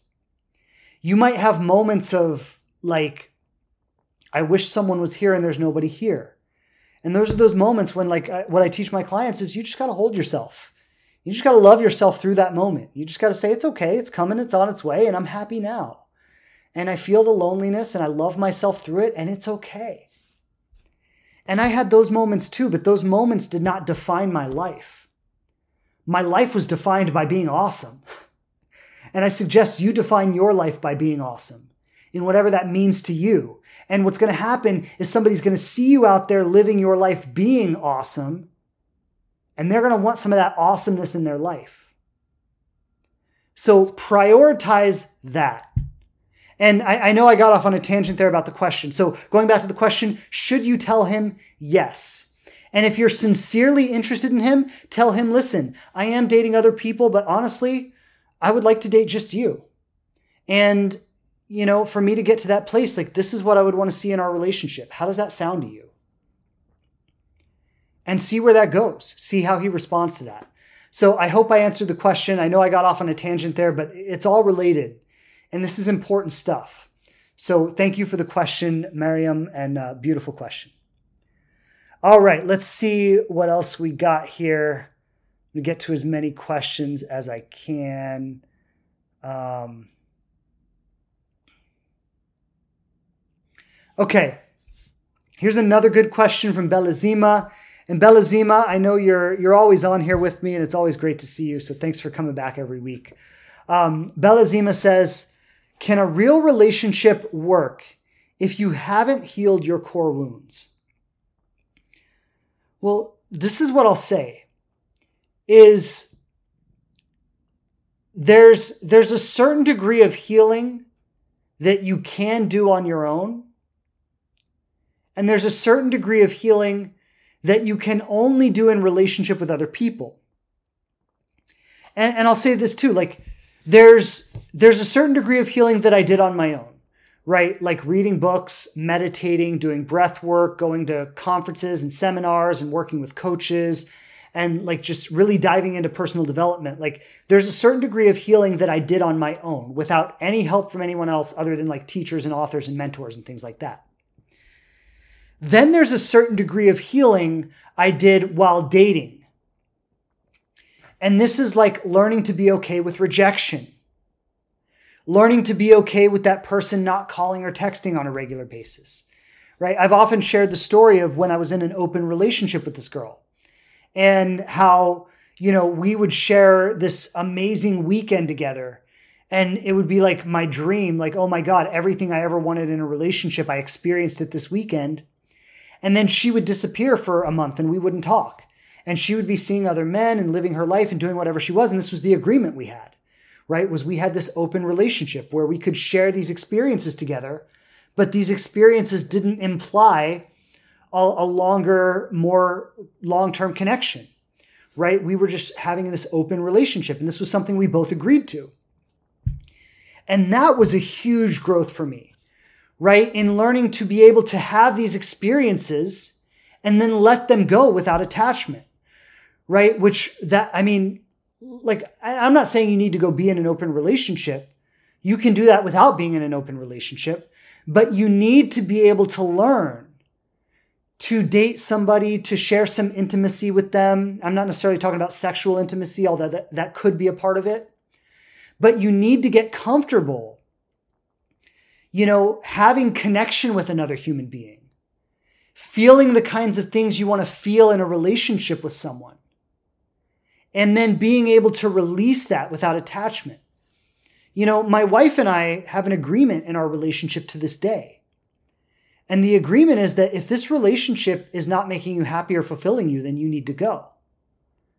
That's an agreement we've had from the beginning, from day one, and we've carried it all through all throughout. And like it takes a very secure person to be able to say that to your partner. But my wife and I are both very secure people. And of course, if either of us actually got to that place, it would be devastating. I mean, we would be crushed. Like, we would, you know, if my wife came to me today and she said, Listen, this relationship is just not making me happy. I'm not fulfilled in it. I do not want this anymore. Like I would be devastated by that. And I would grieve the relationship. I would go through a very intense grieving process. I would shed a lot of tears. I would I would spend a lot of time in therapy. I'd probably do a lot of plant medicine and like all this stuff, right? But but I would be okay. And I am 100% confident in myself that I would be okay, that I would grieve it and that my life would go on. And you need to have that. You really need to have that. You need to have that confidence in yourself. If if you feel that if your partner left, you just couldn't life like you couldn't go on, you're in big trouble because your partner could leave. And not even because they don't like the relationship. I mean, I was I was talking to someone yesterday and they were telling me about how uh, this guy was on uh, his a honeymoon with his wife in Italy and his wife stepped off the curb and got hit by a bus. And I mean, this is horrible, right? But this is the world we live in. These things happen. And like you, you need to to have that strength within yourself. Like that that is important. So going back to what I was saying is there's a certain degree of healing you can do on your own without anyone else. Then there's a certain degree of healing that you do in relationship with other people, maybe while you're dating, maybe spending time with someone, maybe, you know, going on several dates with someone and becoming emotionally involved with them and then they ghost you, right? And you go, "Oh my god, I can't stand getting ghosted." Well, let me tell you, there's some really valuable experience in that because that person who ghosted you, what they're teaching you is this. They're teaching you that you don't need me. They're teaching you that you can be okay without me, that it is okay to feel something and then feel a loss of that thing and that you are still okay. And that person who ghosted you, and yeah, maybe they're a jerk, maybe they're an asshole, maybe they're inconsiderate, maybe they're a narcissist, but you know what? They're teaching you some valuable lessons. And it's important that, that rather than resisting those lessons and going, oh my God, what an asshole, I can't believe he would do that, right? Instead of doing that, you actually go, oh, let me feel this. Let me heal through this experience. Let me get to know myself better through this experience. Let me find my strength within this experience. Let me bring more of my strength from within myself out into the world as a result of this experience. And that's healing, right? So there's a certain degree of healing that you do going through those kinds of situations. And then maybe you find a committed partner. Like I would say, my wife and I, th- there was a, a lot of healing that was done in our first year together, right? I remember my wife would often say to me, she's like, this relationship is so healing for me because every time we go to places that I think we can't come back from, every time I think we're going to break up, or every time I think we have differences that are just too extreme and we can never reconcile them, we come together and we work through that. And she's like, the process of just doing that is so healing for me. Right? So there was a certain degree of healing that happened even in like that first year together. But I would say that even the healing that happened in our first year together, which was immense for both of us and, and important for both of us, that that is nothing compared to the healing that we've done. I would say, like, her cancer was huge in terms of both of our healing. It was just, it was like a ceremony that went on for a year. And it was, it was some of the most intense things that either of us had ever been through. And so much healing took place in that. And even in our life now, buying a house, raising a puppy, getting ready to start a family, like, like all of this has had so many healing elements. So to go back to the question, Belazima's question is, can a real relationship work if you haven't healed your core wounds? I think you need to heal to a large degree to be ready for a relationship. And that's going to happen while you're single, doing the personal development work, doing therapy, doing programs like my Inspired Love program, which is very aimed at my Inspired Love program is very much aimed at doing the healing work to be ready for a relationship, right? So it's specifically targeted towards everything you need to do to be ready to enter a conscious relationship. That's what the Inspired Love program is about. But then, you know, once you get to that place where you've done a lot of the work that you can do on your own, you're going to go into another level of healing in, in being very intimate with someone, in, in entering those deepest levels of intimacy. And what I would say to the question is that if you have not done that healing work that's kind of a prerequisite for getting into a relationship, then you're not going to be able to do the deeper work when you're in the relationship. And this is why, like I shared earlier, a lot of a lot of men walked out on their wives while they were going through cancer treatment. Why? Because all of a sudden it got too real. And I'm just not ready for that. Like I'm not I'm not able to go to those deepest places with you. Like, I only wanted this relationship when it looked good on paper. I only wanted this relationship when, you know, you had all your hair and, and everything was like good. But now that it's not looking so good on paper, I'm not ready for all this. Why? Because because I haven't gone to those darkest, deepest places in myself. And so I'm not ready to go there with you either. So, like, and what happens is, if you haven't done that deeper healing work on yourself before getting into a relationship, then your relationship is going to be one of two things. It's either going to divorce or, or separate or break up, which the, the modern thing is to walk away. We, we live in an individualist culture now where it's all about me and what I want, my happiness and my fulfillment. And I'm not saying that's a bad thing. There, there's a lot of that that's really healthy because for, for a lot of history, you weren't allowed to be an individual. You were just part of the family or part of the society, and you had no identity as an individual. So, this individualist society that we live in was actually an important part of our collective healing. But, you know, now we just get divorced. Now we just walk away.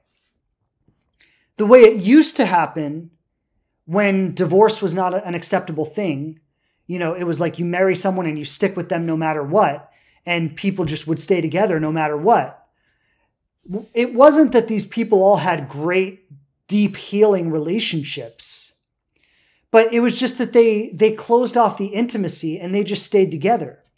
You know, a, lot of you, if you look at your parents or your grandparents, you know, they never got divorced because divorce just wasn't something they did in their culture. But you can also recognize that they don't really have like a deep love and intimacy with each other. Some of them might, and, you know, I look at some older couples and I'm like, man, like those people are really in love and they've really been in love and they've really cared for each other. But I look at some other older couples and I'm like, man, these people freaking hate each other.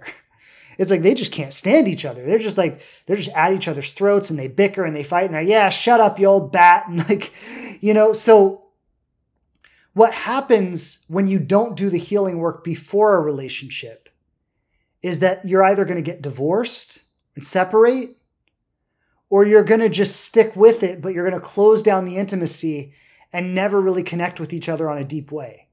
And you become more like roommates. And these are the situations where people end up cheating.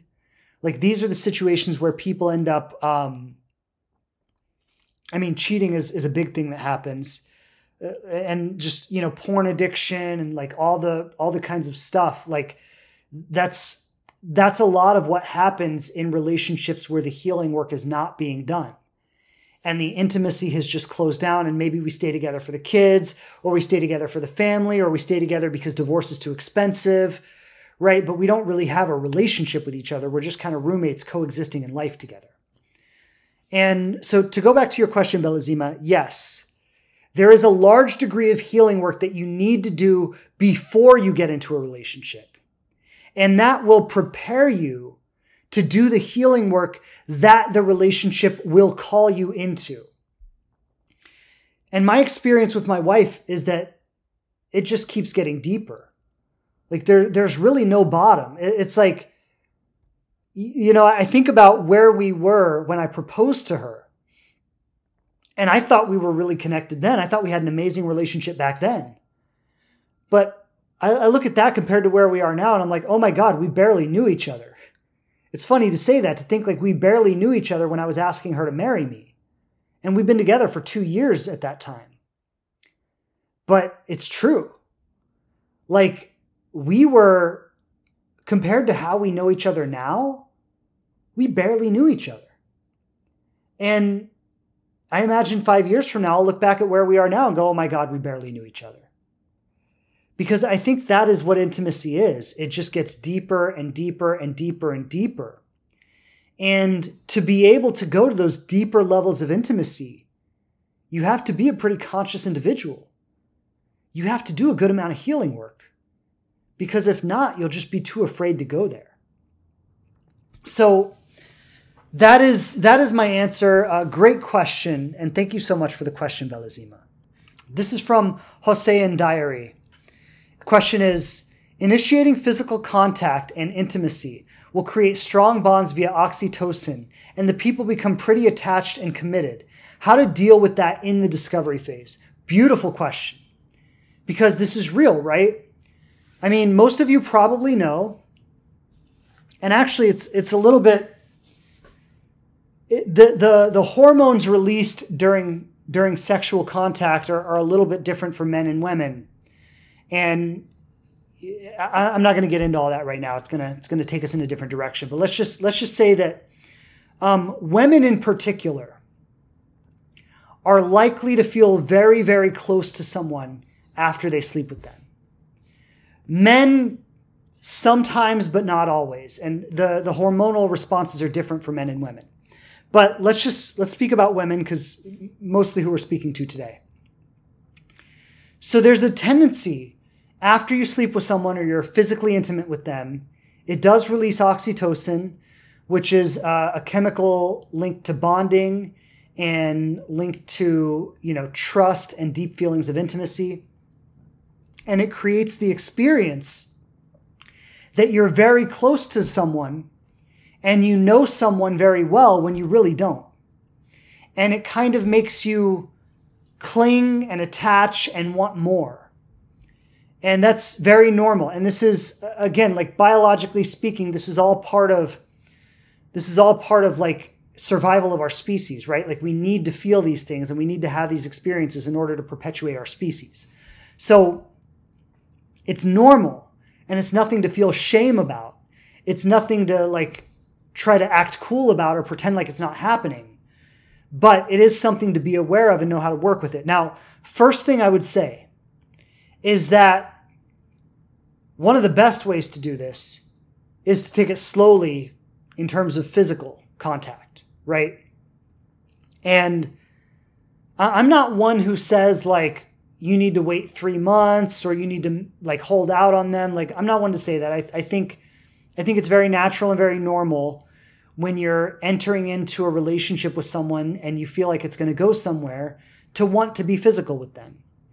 And I think, you know, you, you really, it's okay to go there without waiting too long.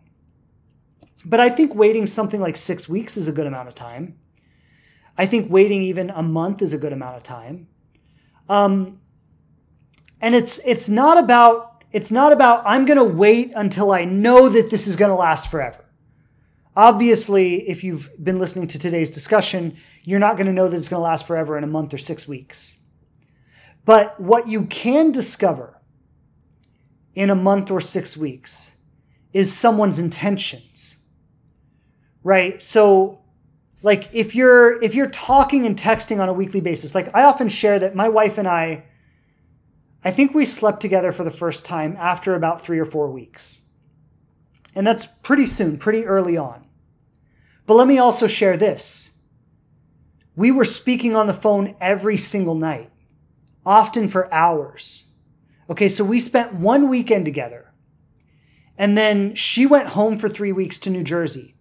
And I called her every single night for three weeks straight. And we talked every single night for hours. And then she came back down to Florida. And it was during that next weekend that we ended up sleeping together for the first time. So it was somewhere between three and four weeks. But again, this was like us having really deep conversations every single night, talking for hours, really getting to know each other in a strong way. So I would say, like, what you want to do again and and we didn't know at that time it wasn't like okay we know we're going to be together so we're ready to do this no it was like we don't know we're going to be together but we feel like we've established enough in this relationship and there's a degree of trust and a degree of recognition of who this person is and how they are that we are willing to go there together. Right? So, of course, there was totally the possibility that a week from then we would have said, like, this isn't working and we don't want this anymore. And we both went into that knowing that that was a possibility. So it wasn't like th- this expectation changed everything. Now that we slept together, it changed everything. It wasn't like that, but it but it was like we knew each other enough. We knew the quality of the human being that we were with that we felt safe and okay about going there together. So that's the first thing. I would say like get to know that person well enough that you feel safe and okay about going there with them. That even if the relationship doesn't go somewhere, you will have still felt okay about sharing that experience with them because you like appreciate and respect the human being that they are. That's the first thing. The second thing is to be aware that when you go there with someone, it is going to activate a lot of feelings. And again, these are as the as the question is asking. These are hormonal responses. They're tied to the survival of our species. They're very real. We all experience them. Be aware that that is going to happen and don't make that mean more than it does. So don't go saying this person is your soulmate just because you're having a hormonal response to being to having sex with them. Right? Like that's that's foolish to do that. So you want to be aware that that is going to happen. You want to feel all of those responses. You want to not make any strong decisions while you're feeling those responses. And here's the thing about those responses they come and they go. So, one of the best things you can do is if you sleep with someone, take a few days to yourself afterwards. Right? Instead of just, you know, I think what happens to a lot of people is they start sleeping together and they sleep together every single day for months and then before they know it they're they're in a really intense relationship but they have no foundation for that relationship other than sex right? It's like literally the only thing they have.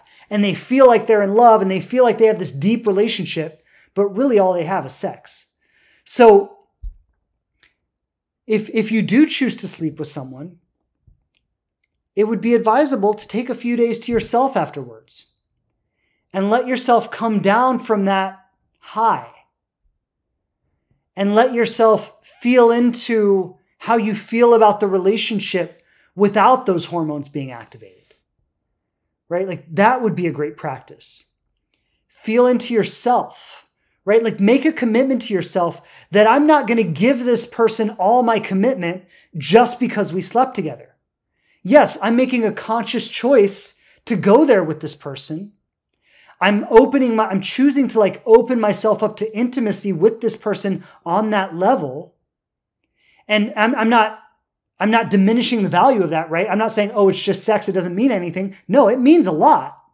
I'm not diminishing that. But, but I'm saying don't, don't go so far as to say, I'm going to give over all my commitment just because I slept with this person. Right? So take some distance Take some space to feel yourself without the presence of that person. Get grounded, right? Like this is all, these are all parts of being conscious, approaching a relationship consciously, not letting all your feelings direct the relationship for you. Yes, you have your feelings. Yes, your feelings are valid. Yes, they should be felt completely. They should be processed fully. You should be in touch with them and aware of them, but they are not running the show. You are running the show from an intelligent, grounded, and conscious place. Right? And this is like in the Inspired Love program, this is one of the biggest things I teach people to do, right? Is to feel all of it, to be deeply in touch with everything that you're feeling but in the midst of all of that, to stay grounded and connected to your truth. One of the biggest skills you will ever learn in your life.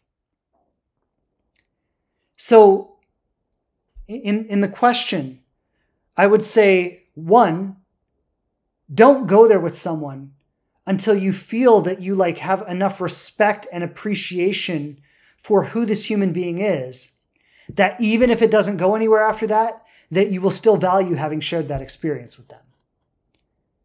Right? Like, get to know the person well enough to feel that way before you become sexual with them.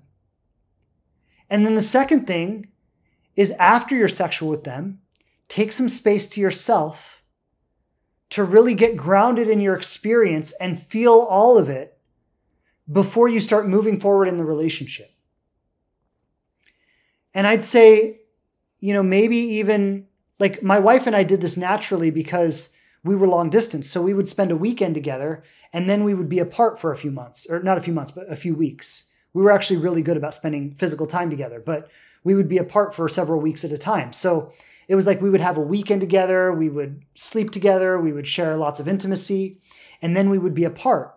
And yes, we would talk and we would connect, but we would need to feel through our experience without that other person being there.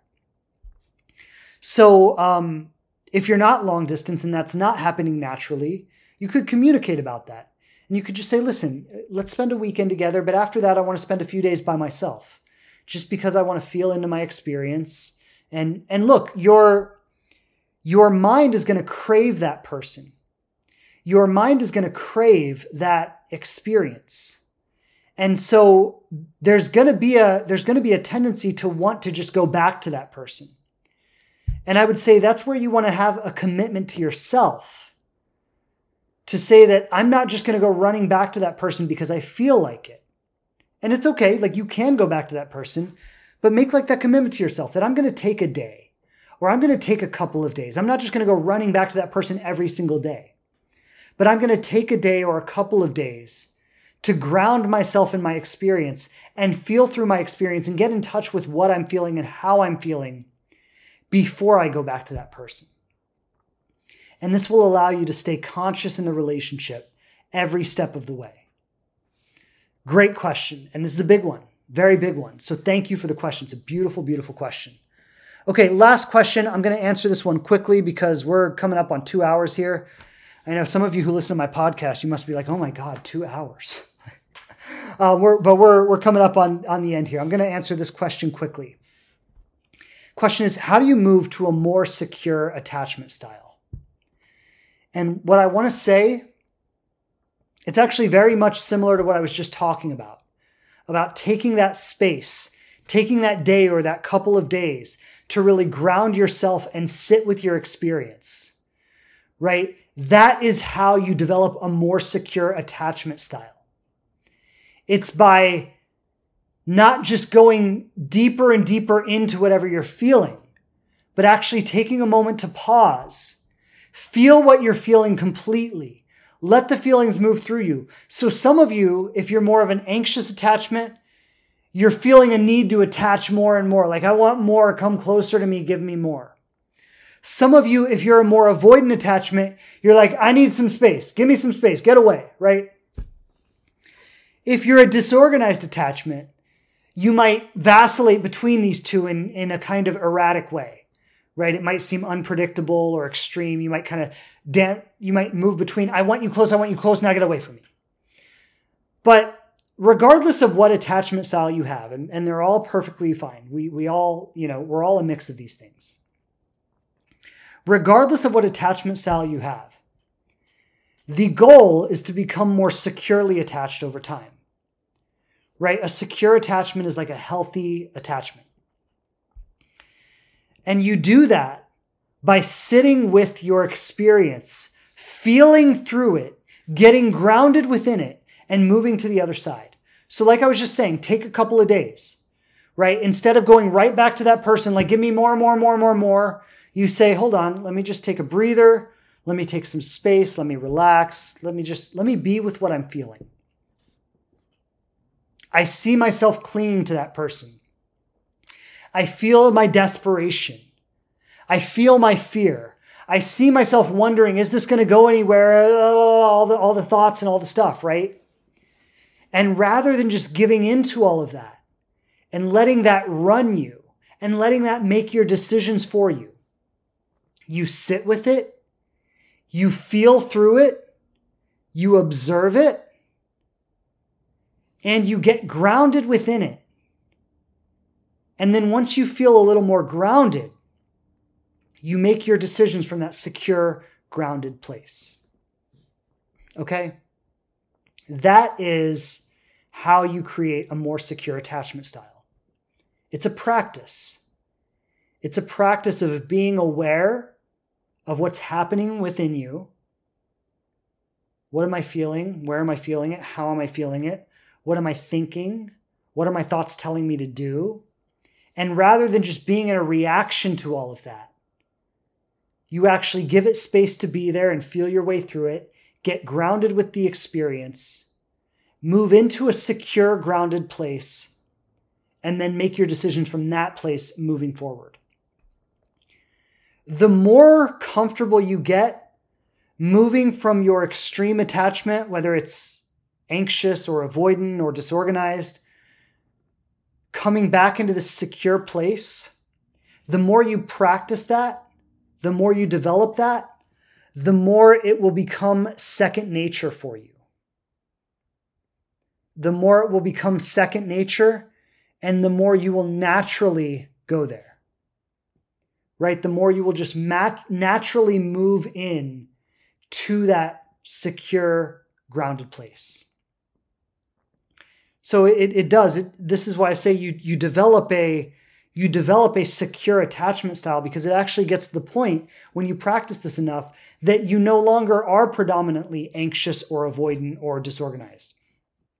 You may have elements of that that surface from time to time, but your dominant attachment style does become secure. And it's a practice like anything else.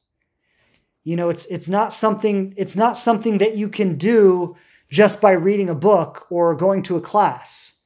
It requires you to actually be present to your experience in the moment, whatever might be happening in your life, and get in touch with that and ground yourself within that.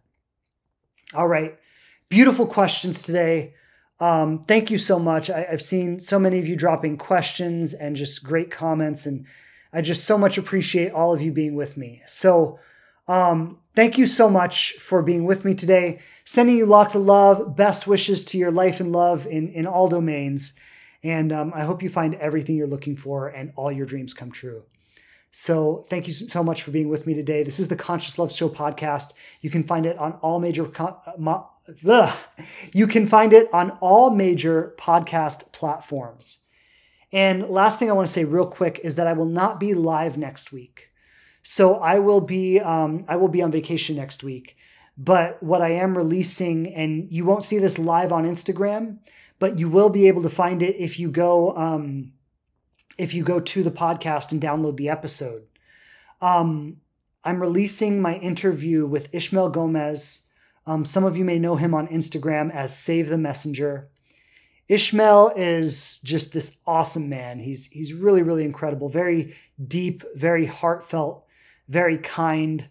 Um, you know, I, I just, I'm so impressed by his love and his sincerity and his wisdom and his commitment to like really serving women. I, I really, I'm so touched by how much he loves and has this sincere, heartfelt desire to really serve women and see women really win and succeed in their relationships. So um, that's why I wanted to interview him, and he'll be on my podcast next week. Again, his name is Save the Messenger on Instagram, Ishmael Gomez. And um, if you don't follow him already, please do. And definitely go download next week's episode so you can catch my interview with him. It's going to be awesome. And um, I'll see you back here live on Instagram in two weeks. Lots of love, everybody. And we'll see you back here in a couple weeks. Take care. Bye.